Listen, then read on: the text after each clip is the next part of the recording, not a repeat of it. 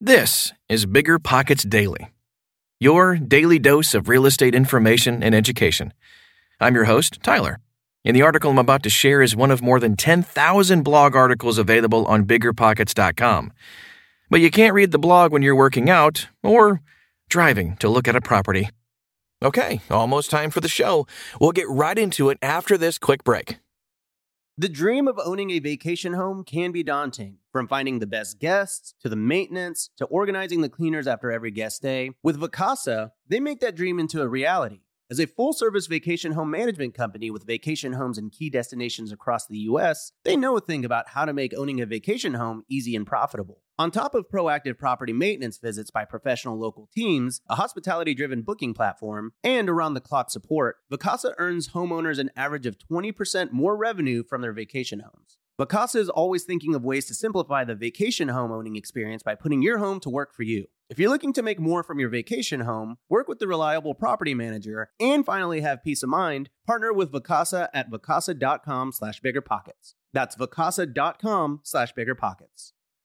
This show is sponsored by Airbnb. Did you know that a long time ago, before I ever started my real estate business, I turned one of my first primary residences into an Airbnb? And that's the extra income that I needed from Airbnb that gave me the confidence to go out and work for myself and eventually quit my 9-to-5 job. And now I have dozens of Airbnbs all over the country. I've even partnered up with the old David Green on a recent property in Scottsdale to take our portfolio to the next level. And of course, we host it on Airbnb. But you don't need to be a full-time real estate investor to start on Airbnb. As a matter of fact, I was self-managing 10 properties while working my 9-to-5 job, so I know anybody can do it. Think about it this way. You're looking for extra income and going on a vacation. Wouldn't it be great to rent out your space and let your property pay for itself while you're gone? I did this one time. I pitched my wife and my roommate, because we were house hacking, on the idea of renting out our home, and it paid for all of our expenses on a trip to Mexico City. So go and give it a try. It might just change your life, just like it did mine. And I really do mean that. Your home might be worth more than you think. Find out how much at airbnb.com/host. Is that emotional support animal letter genuine? Here's how to tell. By Remen Okorua. Validating an emotional support animal, ESA, allows tenants with a disability to keep an animal in a rental unit. But landlords face the challenge of making sure the ESA letter is genuine. Many companies offer ESA letters that certify emotional support animals or assistance animals. Unfortunately, landlords can find it difficult to tell the difference between a legitimate emotional support animal letter and a fake one. To qualify for an assistance animal, a person must have an official letter from a registered healthcare provider. The letter confirms that the person requires a support animal or service dog. The reason could be for conditions such as depression, panic attacks, phobias, autism, ADHD, or physical disabilities. In addition, the letter gives tenants certain rights that other pet owners don't have, the right to keep an animal, even if the landlord has a no pets policy. Remember to give your potential tenants the benefit of the doubt. They might not know their letter is fake either. What is an emotional support animal?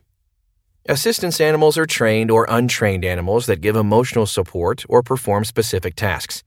For example, a seeing-eye dog guides a blind or visually impaired person and may perform other essential tasks. Or, an animal could give therapeutic support to a person with a mental disorder or emotional disability. According to HUD, housing providers must provide reasonable accommodation to a person with a disability, including accommodating a service animal. This means that a no pets or no animals policy can't apply to someone possessing a valid ESA letter. Additionally, it's unlawful to require a pet deposit or increase rent due to an emotional support animal in the rental unit. Having an ESA letter means that the animal is not a pet. Instead, it's a therapy animal or support animal that performs specific actions to support a disabled individual.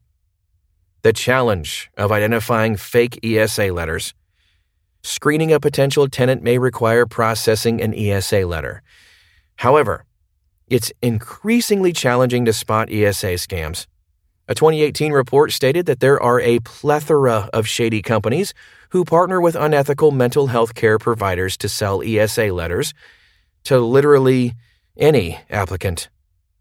In addition, the report said ESA letter mills are a booming industry. The challenge facing landlords is spotting a fake from a legitimate document. For example, an ESA letter must come from a licensed medical professional, like a therapist or doctor. However, some people can't afford to visit their primary care physician or may not have one. In that case, they can get a legitimate ESA letter online. But, of course, there are plenty of online ESA scams, and some disabled people are victims of the scam.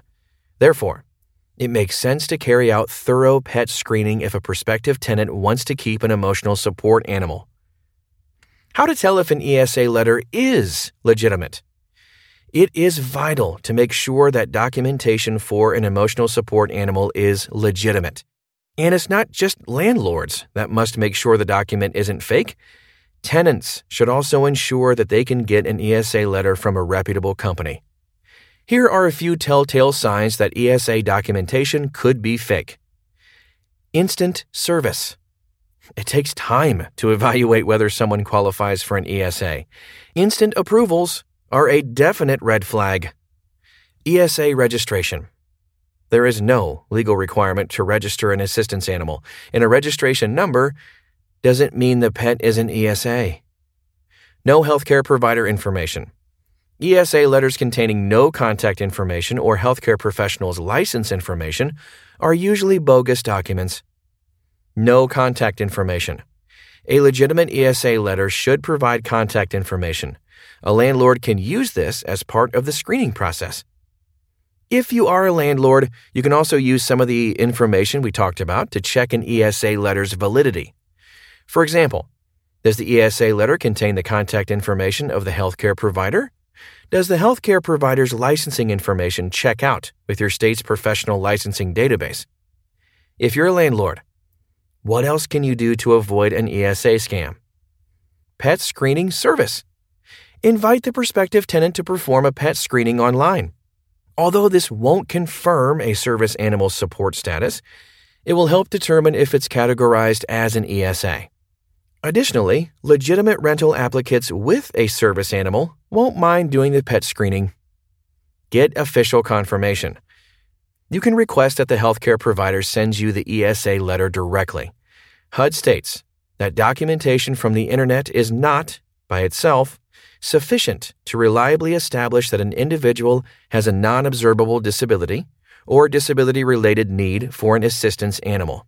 Landlords can also ask for additional information from prospective tenants to assess the validity of the ESA. Can landlords deny tenants who have a real ESA letter? You can't deny accommodation requests to a tenant or potential tenant just because they have an assistance animal and a valid letter confirming an ESA. Not allowing pets in a rental unit isn't a valid reason to reject a rental application or evict a person who has an ESA. However, there are particular conditions when you can reject an application with an ESA. The animal is too large for the rental unit. The animal is not a domesticated animal or commonly kept in households. For example, the HUD guidelines prohibit animals such as monkeys, barnyard animals, and kangaroos as legitimate service animals. The building only has 4 rental units, one of which the landlord occupies. The animal harms others or causes significant damage to the building. The prospective tenant wants to rent a single-family dwelling, and the owner owns fewer than 3 single-family homes. The service animal would result in undue hardship to the landlord or property owner.